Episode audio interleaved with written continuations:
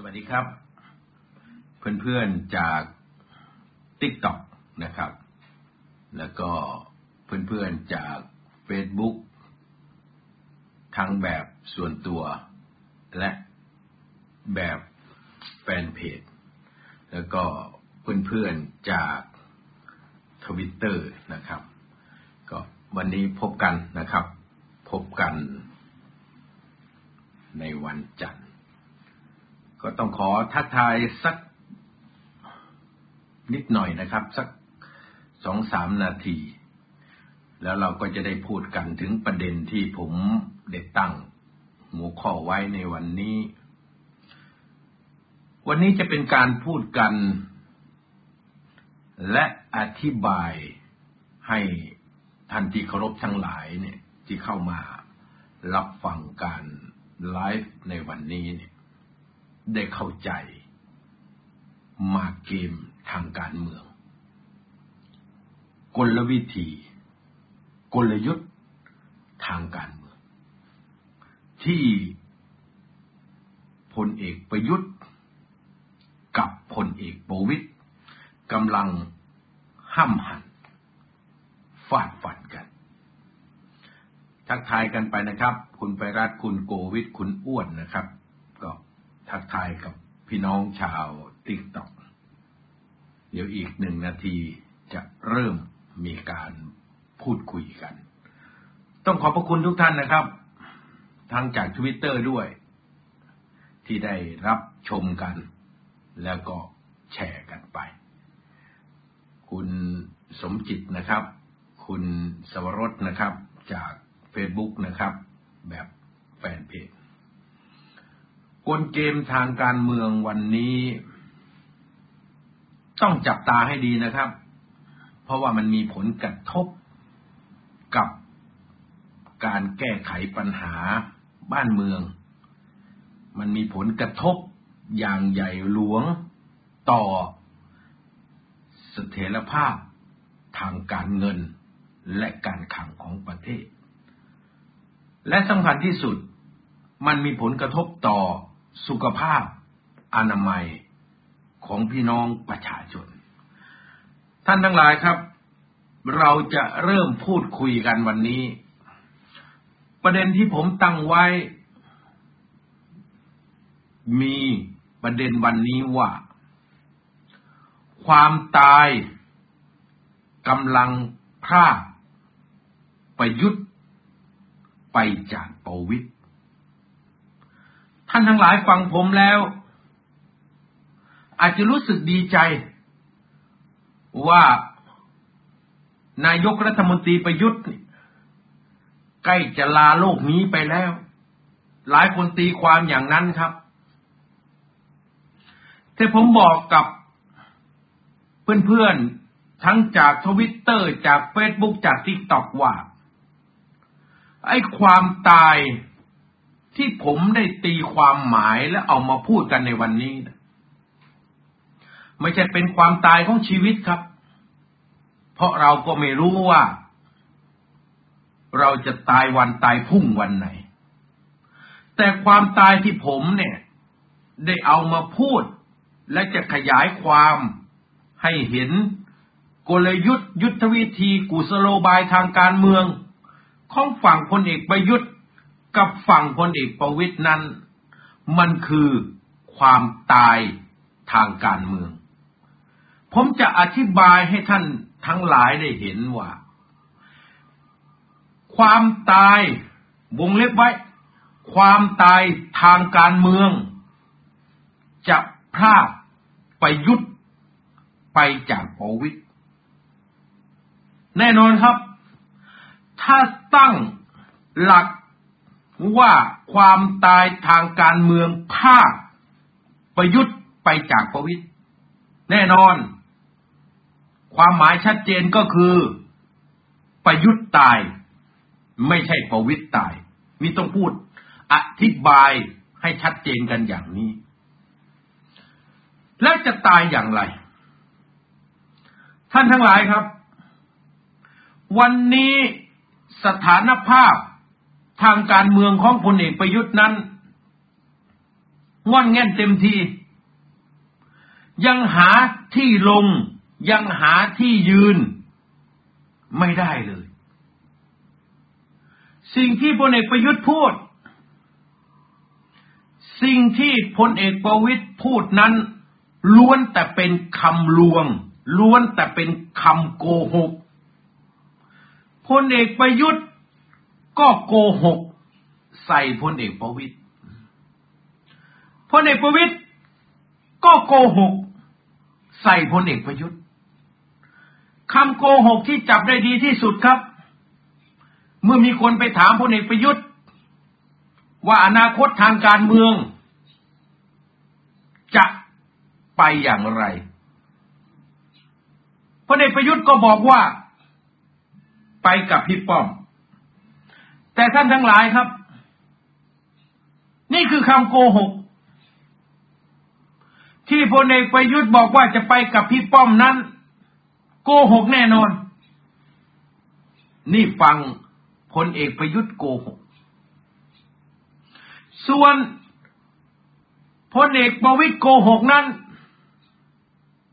ก็เมื่อถูกถามว่า ความสัมพันธ์ ระหว่าง พลเอกประวิตยกับพลเอกประยุทธ์กับน้องตูเนี่ยพลเอกประวิตยเนี่ยในฐานะพี่ใหญ่พี่ป้อมเนี่ยคิดอย่างไรพลเอกประวิตยก็โกหกด้วยคำหวานที่สุด บอกว่ามีเพียงความตายเท่านั้นที่จะพาน้องตู่ไปจากพี่ป้อม อันนี้ผมตีความให้มันไพเราะกว่าที่พลเอกประวิตยพูดนะครับ มีเพียงความตายเท่านั้นที่จะพากเราจากกันก็คือพากน้องตู่ไปจากพี่ป้อม แต่ในความเป็นจริงท่านทั้งหลาย ผมจะเอาความจริงเบื้องหลังมาเล่าให้ท่านฟัง ความจริงเบื้องหลังขณะนี้พลเอกประยุทธ์ คิดทุกวัน คิดทุกวินาที ว่าทำอย่างไรจะยึดพักพลังประชารัฐมาเป็นของตนเองได้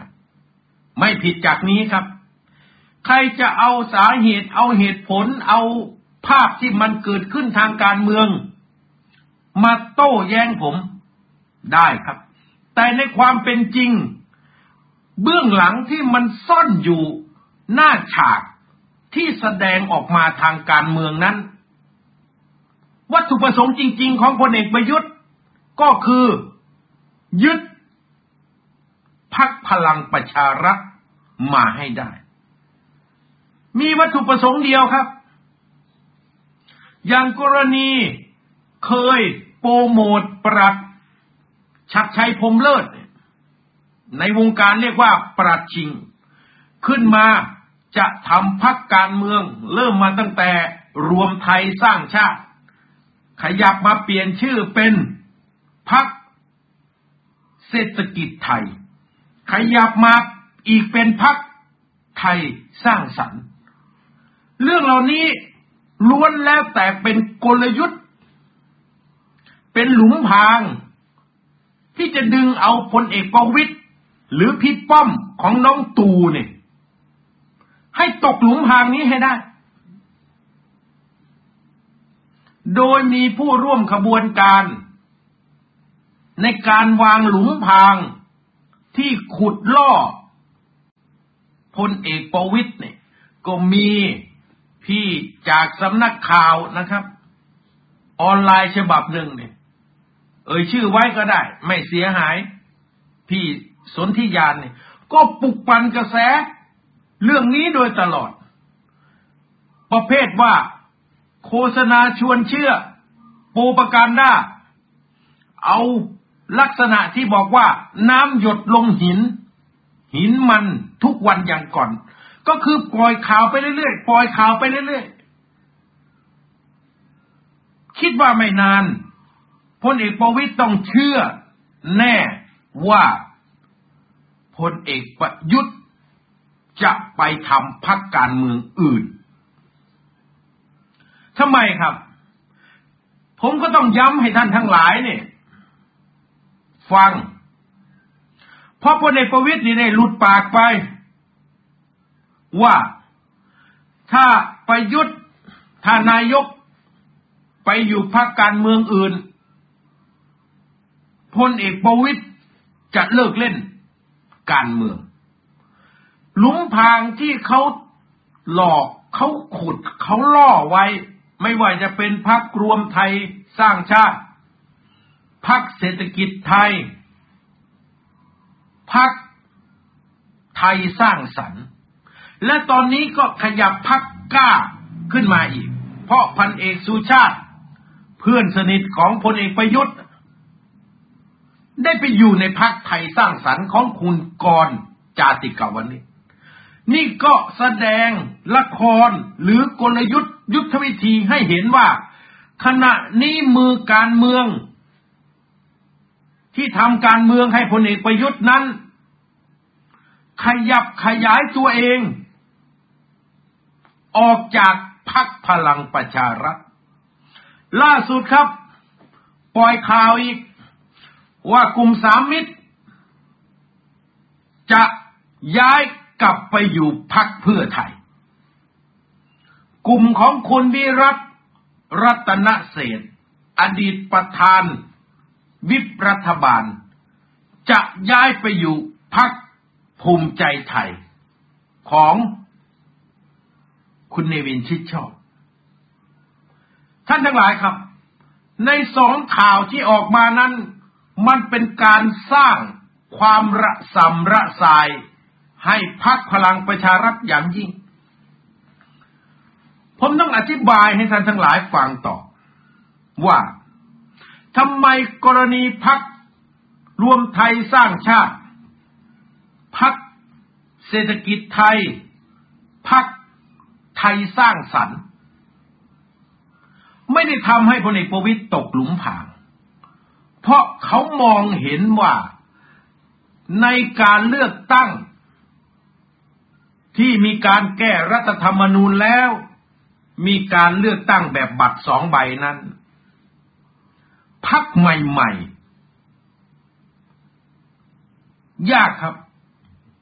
ที่จะประสบความสำเร็จ หรือเอาชนะการเลือกตั้งได้ เพราะการแก้รัฐธรรมนูญให้มีบัตรสองใบนี้ มันแก้เพื่อให้พักการเมืองระดับใหญ่สองพัก มีโอกาสจะได้สมาชิกสภาผู้แทนราษฎรมากที่สุด นั่นก็คือพรรคเพื่อไทย และพรรคพลังประชารัฐ ไอ้พรรคเล็กพรรคน้อยพรรคจิ๋วทั้งหลาย ถือว่าแทบจะสูญพันธุ์ซึ่งผมจะอธิบายต่อในช่วงท้าย ว่าตอนนี้เขากำลังแก้เกมเรื่องบัตรสองใบอย่าง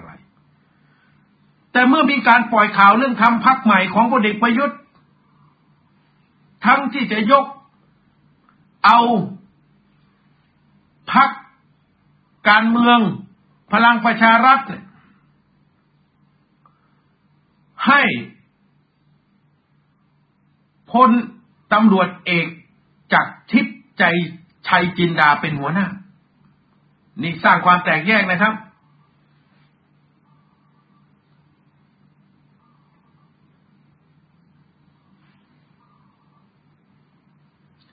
ต้องขออภัย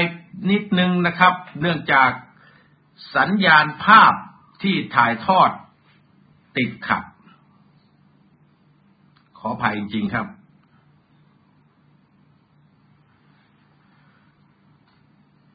มีการปล่อยข่าวจะเอาพลเอกจากทิพย์ชัยจินดา กลับมาเป็น หัวหน้าพักพลังประชารัฐทุกอย่างครับ ทั้งเอาชัดชัยพรมเลิศเข้ามา ทั้งเอาคนนั้นคนนี้เข้ามา ก็เพื่อประสงค์ที่จะสร้างความระสำระสาย ในพักพลังประชารัฐนี่ผมอธิบายให้ท่านทั้งหลายนี่ ได้เข้าใจ ท่านที่เคารพครับ แต่ไม่สำเร็จ เมื่อไม่สำเร็จนี่ก็ต้องเอาข่าวอีกชิ้นหนึ่ง ข่าวชิ้นนี้ถูกปล่อยออกมา อาจจะมีมูลความจริง ไม่ถึงห้าสิบเปอร์เซ็นตในกรณีที่กลุ่มสามมิตร จะย้ายไปสังกัดพักเพื่อไทย ยังมีความจริงไม่ถึงห้าสิบเปอร์เซ็นต แต่ทำไมต้องปล่อยข่าวนี้ออกมาครับ ผมจะบอกกับท่านที่ครบทั้งหลายอย่างนี้ว่า กรณีกลุ่มสามมิตร กับกรณีความขัดแย้งกับเลขาธิการพักชื่อธรรมนัตนั้นเนี่ย ดูเหมือน ดูเหมือนจะเป็นความขัดแย้ง ที่ไม่สามารถจะประสานกันได้ แต่ความจริงผมจะอธิบายลักษณะเฉพาะของกลุ่มสามมิตร ให้ท่านทั้งหลายเนี่ยได้ฟัง ลักษณะเฉพาะของกลุ่มสามมิตรนั้น เขายืนอยู่ผลประโยชน์หลักเดียวครับ ก็คือการได้เป็นรัฐบาล ดังนั้นทุกสิ่งอย่างที่เคลื่อนออกไป ทุกสิ่งอย่างที่ทำไปทางการเมืองตั้งแต่อดีตจนถึงปัจจุบันจนมาถึงกลุ่มสามมิตรเนี่ย ก็เพื่อให้ตัวเองกลุ่มตัวเองเนี่ยได้เป็นรัฐบาล ดังนั้นเนี่ย การที่กลุ่มสามมิตรเคยอยู่ในพักไทยรักไทย เป็นผู้นำกลุ่มวังบัวบานที่มีคุณเยาวภาวงสวัสดิ์หรือคุณแดงเนี่ย น้องสาวอดีตนายก ทักษิณเนี่ย เป็นแกนนำกลุ่มวังบัวบานสมัยก่อนนู้นร่วมกับคุณสมศักดิ์เทพสุทิน ปฏิเสธไม่ได้ครับ ว่าเขายังมีความสัมพันธ์ เขายังใกล้ชิด สนิทสนมกันดี นี่คือความจริงที่เราไม่สามารถปฏิเสธได้ แต่ปัจจุบันนี้ ทางการเมืองนั้นเนี่ย สมการมันเปลี่ยน สมการวันนี้ เลขาธิการพรรคพลังประชารัฐร้อยเอกธรรมนัฐนั้นเนี่ยทำตัวเป็นผู้ประสานสิทธินั่นหมายถึงว่าประสานในทั้งพรรคเพื่อไทย ประสานได้ทั้งฝั่งรัฐบาล ประสานได้ทั้งพรรคการเมือง แทบ เกือบจะทุกพัก ยกเว้นกรณีพักก้าวไก่ อันนี้ต้องเล่าความจริงให้ท่านทั้งหลายได้ฟังก่อน ดังนั้นเมื่อมีมือประสานสิบทิศอย่างนี้ โอกาสที่กลุ่มสามมิตร จะทำตัวเป็นศัตรูถาวร กับร้อยเอกธรรมนัฐนั้น มีเพียงคนที่โง่บัดซบที่สุด ถึงจะคิดอย่างนั้น และด้วยบุคลิกลักษณะของคุณสมศักดิ์เทพสุทิน และคนที่อยู่กับคุณสมศักดิ์เทพสุทินเนี่ยก็ลอยตามน้ำอยู่แล้ว ฝั่งไหนได้เป็นรัฐบาลคุณสมศักดิ์เทพสุทินก็ไปครับ หลักมีง่าย ๆ เพียงแค่นี้ ไม่ได้มีหลักการเรื่องอุดมการทางการเมือง ไม่มีหลักการของทฤษฎีการเมือง อุดมคติใด ๆ ทั้งสิ้น เพราะวัตถุประสงค์เดียวของกลุ่มสามมิตรที่เล่นการเมืองก็คือ ขอเป็นรัฐบาล ดังนั้นผมนึงบอกกับท่านทั้งหลายว่า การปล่อยข่าวว่า กลุ่มสามมิตร จะเข้ากลับไป คืนสู่พรรคการเมืองหรือกลุ่มเดิมของตนนั้น มีโอกาส เป็นความจริงเพียงแค่วันนี้คือห้าสิบห้าสิบเท่านั้น ยังไม่ได้ชัดเจนครับ การพบปะพูดคุยทางการเมืองของกลุ่มคนที่เคยอยู่ด้วยกันมานั้นเน่ะเขาก็คุยกันได้ ว่างๆก็นัดปรึกษาหารือกัน เพื่อแลกเปลี่ยนข้อมูล ซึ่งเป็นปกติวิสัย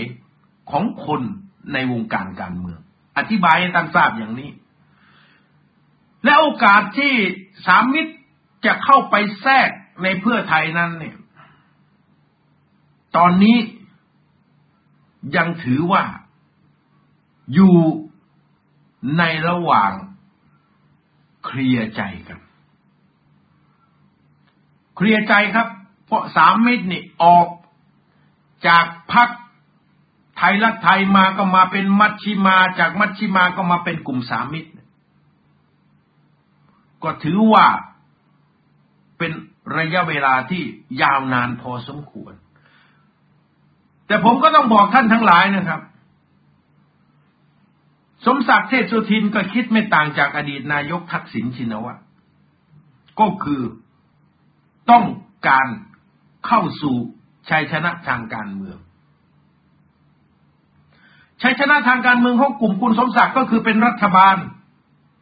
ส่วนชัยชนะทางการเมืองของอดีตนายกทักษิณก็คือเอาชนะเลือกตั้ง แล้วก็เป็นรัฐบาล ตรงนี้เขาตรงกัน ก็ต้องดูครับ ว่าข่าวที่ปล่อยออกมานั้นเนี่ย ในอนาคตจะมีวิวัฒนาการของการเชื่อมโยงและกลับเข้าไปสู่พรรคการเมืองเดียวกันเมื่อไหร่นี่คือเรื่องของกลุ่มสามมิตร แต่ไม่มีมูลก็พูดไม่ได้ครับ มีแต่ยังไม่มีน้ำหนักมากเพียงพอ ส่วนกรณีคุณวิรัตรัตนเศษเป็นเงื่อนไขพิเศษ เอามาพูดตรงนี้ได้ เพราะหลังจากที่ คุณวิรัตถูกศาลดีกาแผนกคดีอาญานักการเมืองนี่ศาลทุจริต ประทับรับฟ้อง และทำให้ต้องหยุดปฏิบัติหน้าที่ องคาพยพของคุณวิรัตตนเศษเนี่ย ตั้งแต่สมุนล่างสุด จนกระทั่งถึงตัวคุณวิรัตเองเนี่ยเขารู้สึกเจ็บแค้นเจ็บใจและเสียใจเป็นอย่างยิ่ง ความรู้สึกนี้ไม่ได้มีต่อศาลนะครับ ความรู้สึกนี้ไม่ได้มีต่อปปช แต่ความรู้สึกนี้พุ่งเป้าไปที่บุคคลคนเดียว และบุคคลคนนั้นก็ถูกยกขึ้นมาเป็นศัตรูถาวร ของกลุ่มคุณวิรัตไปแล้ว บุคคลคนนั้นก็ไม่ใช่ใครที่ไหนล่ะครับ ก็คือประยุทธ์จันโอชา นายกรัฐมนตรี เงื่อนไข ของคุณวิรัตจึงเป็นเงื่อนไขพิเศษ เป็นเรื่องความรู้สึกส่วนตัวที่ไม่สามารถจะร่วมหอลงลงกับคนชื่อประยุทธ์จันโอชาได้อีกต่อไป และก็แน่ชัดครับ ว่ากลุ่มคุณมิรัตเนี่ย คงไม่อยู่แล้ว พลังประชารัฐ เพราะแผนงานทางการเมืองของพรรคภูมิใจไทยนั้น เขาต้องการที่จะได้สอสอเขต ในจังหวัดนครราชสีมาหรือโคราชเนี่ยซึ่งมีประมาณสิบเจ็ดสิบแปดที่นั่งเนี่ยเขาต้องการได้สิบที่นั่งบวก และก็มีรัฐมนตรี ของภูมิใจไทยนะเสียแป้งมันเนี่ย เป็นรัฐมนตรีอยู่ด้วย เขาเรียกว่าทั้งความเจ็บแค้นส่วนตัวทั้งผลประโยชน์ทางการเมืองในอนาคตมันลงล็อกกันพอดี มันจึงทำให้วิรัตเนี่ยตัดสินใจ และผมมั่นใจนะครับว่ามีความเป็นไปได้เจ็ดสิบแปดสิบเปอร์เซ็นแล้ว ที่กลุ่มของคุณวิรัตรัตนเศษเนี่ย จะแยก ออกไปอยู่พักภูมิใจไทย ท่านทั้งหลายครับ นี่คือเรื่องราวที่มันเกิดขึ้น และผมจะอธิบายว่าพลเอกประยุทธ์ตายทางการเมืองอย่างไร ท่านทั้งหลายครับ ขบวนการตายทางการเมืองจนต้องพาประยุทธ์ไปจากประวิตนั้นเนี่ยมันได้เริ่มต้นขึ้นแล้ว ตั้งแต่ที่ประยุทธ์ ตัดสินใจปลดธรรมนัตและดรนรุมนออกจากการเป็นรัฐมนตรี โดยไม่บอกพลเอกประวิตยเรื่องนี้เป็นเรื่องสำคัญมากครับ และเรื่องนี้คือเหตุของการตัดสินใจว่าทำอย่างไรก็ได้ หมดเวลาของไอ้ตู่แล้ว นี่เขาพูดกันอย่างนี้ ธรรมนัต จึงถูกพลเอกประวิตยดึงให้อยู่พลังประชารัฐต่อไป นอกจากดึงมาเป็นเลขาธิการพักไว้แล้วไม่ให้ลาออกไปทำพักการเมืองอื่นแล้วเนี่ย สิ่งที่พลเอกประวิตยให้โอกาสธรรมนัตก็คือให้อำนาจเต็ม ในการเคลื่อนทางการเมืองทั้งหมด จะเอาใครลงจะติดต่อใครให้ลงสมัคร จะไม่ให้ใครลงสมัคร ให้อำนาจเต็มกับร้อยเอกธรรมนัฐผู้ร้ายมีปืน เสือมีเขี้ยว พยักติดปีก งานนี้จึงเป็นการเอาคืนทางการเมืองอย่างสาสมท่านทั้งหลายครับ ในขณะที่พลเอกประยุทธ์ ทำทุกวิถีทางที่จะยึดพักพลังประชารัฐ ธรรมนัตก็อุ้มพลเอกประวิตยสร้างป้อมค่าย หอคอยคูรบ ป้องกัน ไม่ให้ประยุทธ์เข้ามาในพื้นที่ของพักพลังประชารัฐ ปิดกั้นหมด ตั้งแต่ถล่ม จนกระทั่ง เพื่อนของพลเอกประยุทธ์ในพันเอกสุชาติ อยู่ในพักพลังประชารัฐต่อไปไม่ได้ นอกจากนั้นแล้วการเปิดตัวผู้สมัคร ก็เป็นคนที่ร้อยเอกธรรมนัฐเคาะให้ลงสมัครทั้งสิ้น เกิดอีเวนต์ทางการเมืองมากมาย อีเวนต์เพื่ออะไรครับ เพื่อทำให้พื้นที่ทางการเมืองของพรรคพลังประชารัฐนั้น มีเพียงประวิตยและธรรมนัตไม่มีประยุทธ์ ท่านทั้งหลายเห็นการเคลื่อนของธรรมนัตกับพลเอกประวิตยไหมครับ ไปเปิดตรงนั้น ไปเคลื่อนตรงนี้ สร้างอีเวนต์ตรงนู้น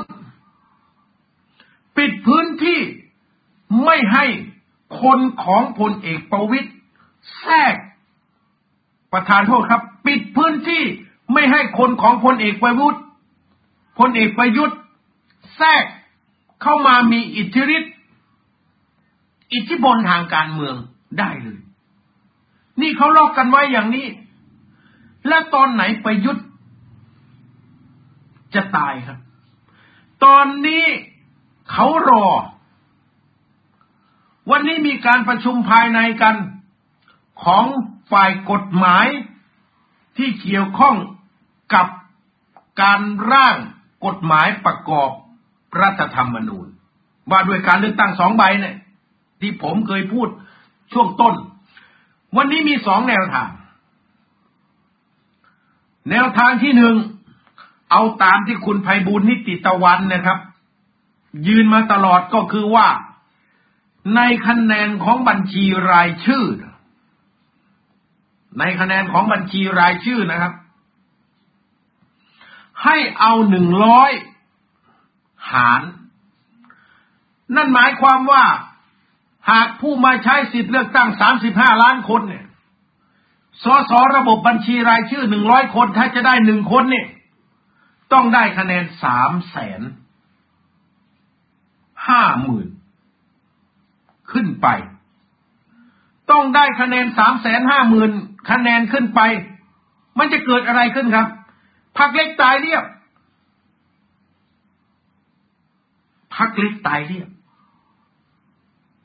ก็จะเหลือเพื่อไทย พลังประชารัฐ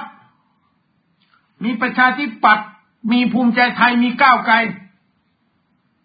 ถ้าไม่ถูกยุบเสียก่อนนะครับ ก้าวไกลเนี่ย เท่านั้นที่จะมีสอสอในสภา นี่ไงครับ สิ่งที่ไพบูลนิติตะวันคิดและกำลังเดินไป แต่วันนี้เนี่ย กลุ่มพักเล็ก ที่เคยเป็นแกนหลักในการสนับสนุนประยุทธ์จันโอชานี่กำลังรวมตัวกัน เคลื่อน และก็ขู่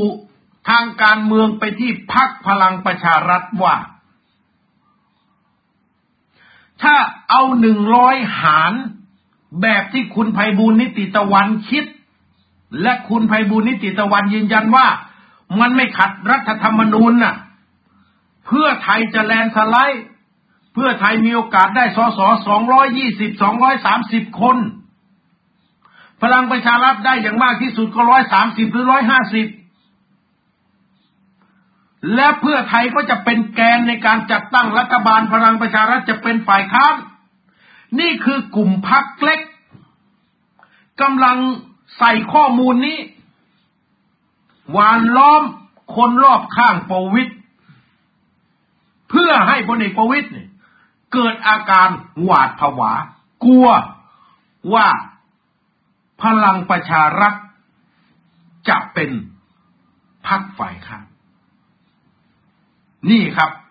คือสิ่งที่เขากำลังล็อบบี้กันอยู่ แล้วกลุ่มพรรคเล็กก็เสนออย่างนี้ครับ เสนอว่า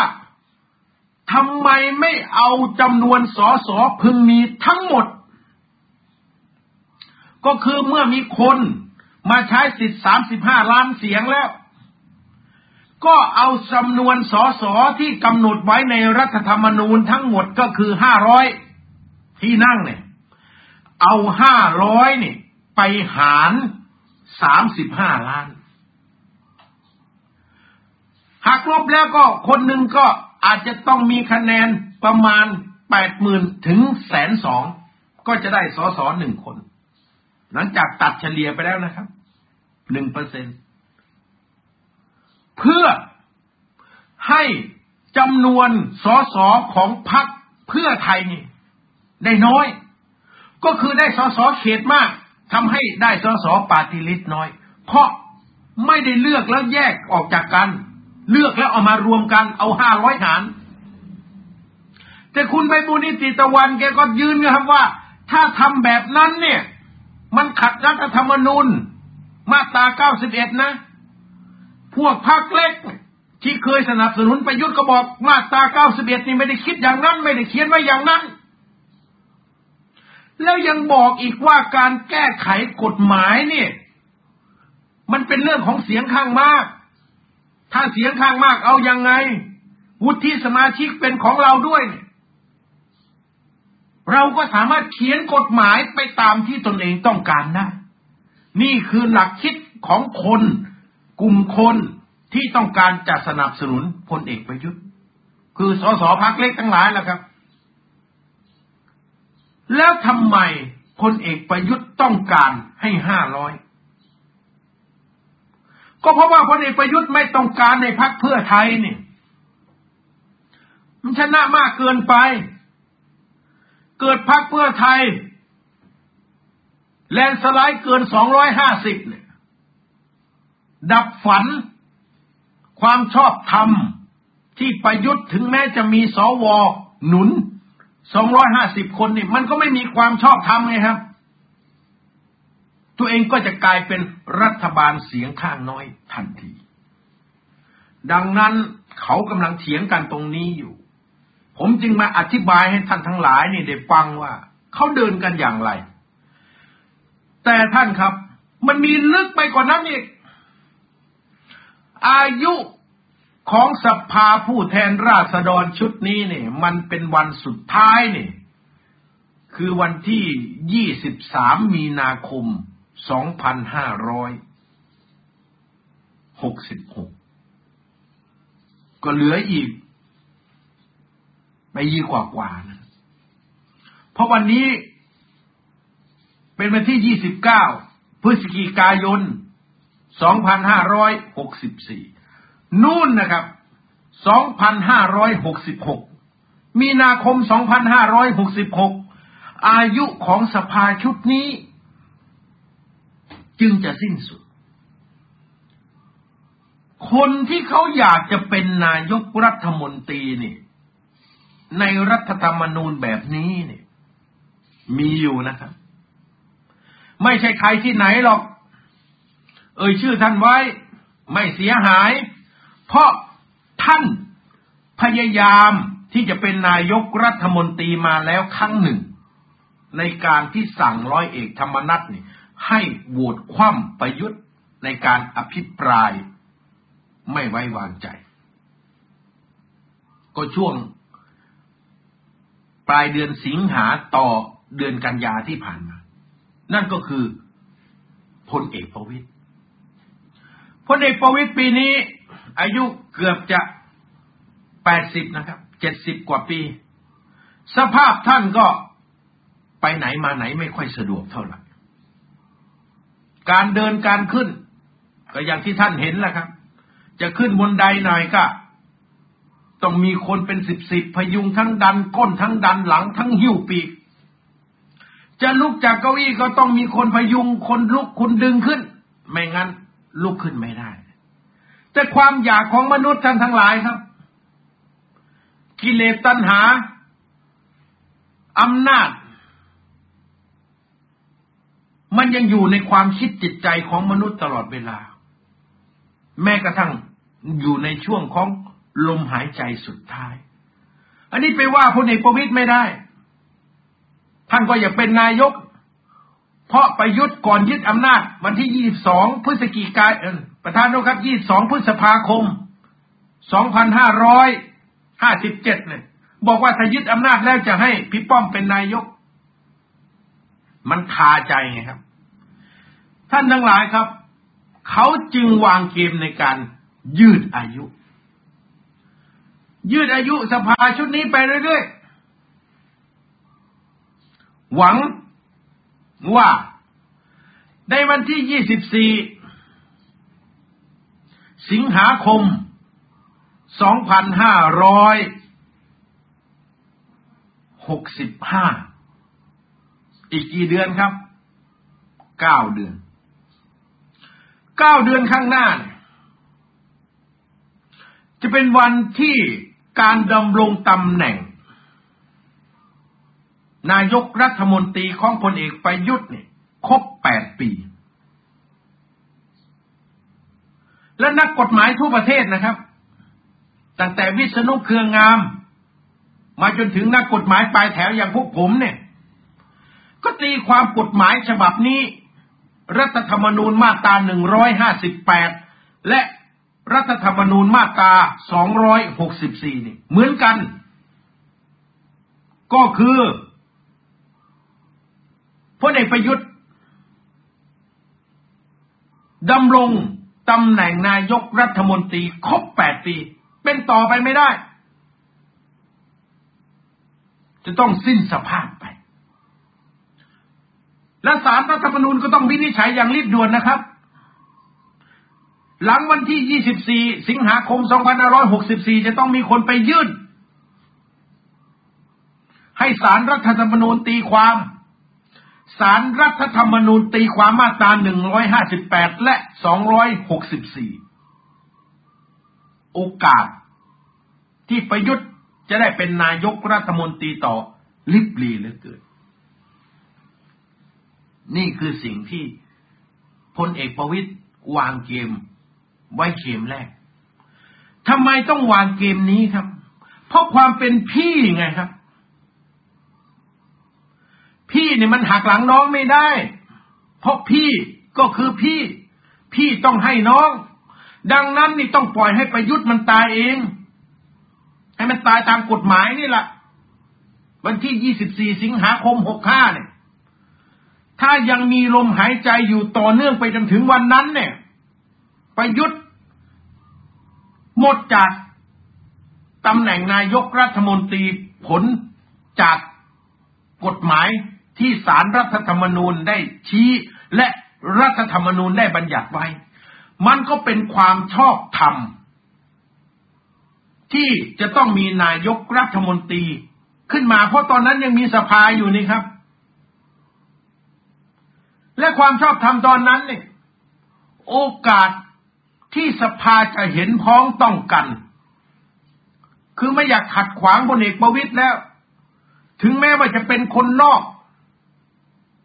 จะต้องใช้เสียงในสภาห้าร้อยเสียงในการงดเว้น การใช้บัญชีรายชื่อของพรรคการเมืองที่เสนอตัวนายก ซึ่งพลเอกประวิตยไม่มี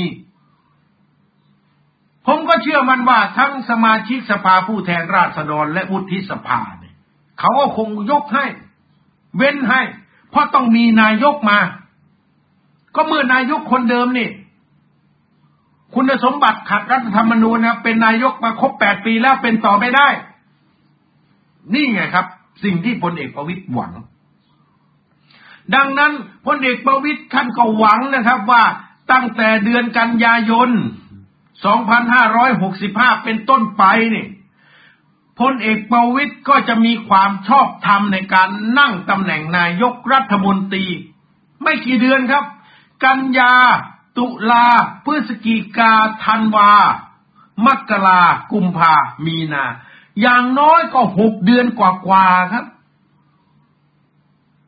หกเดือนกว่าๆเป็นนายกรัฐมนตรี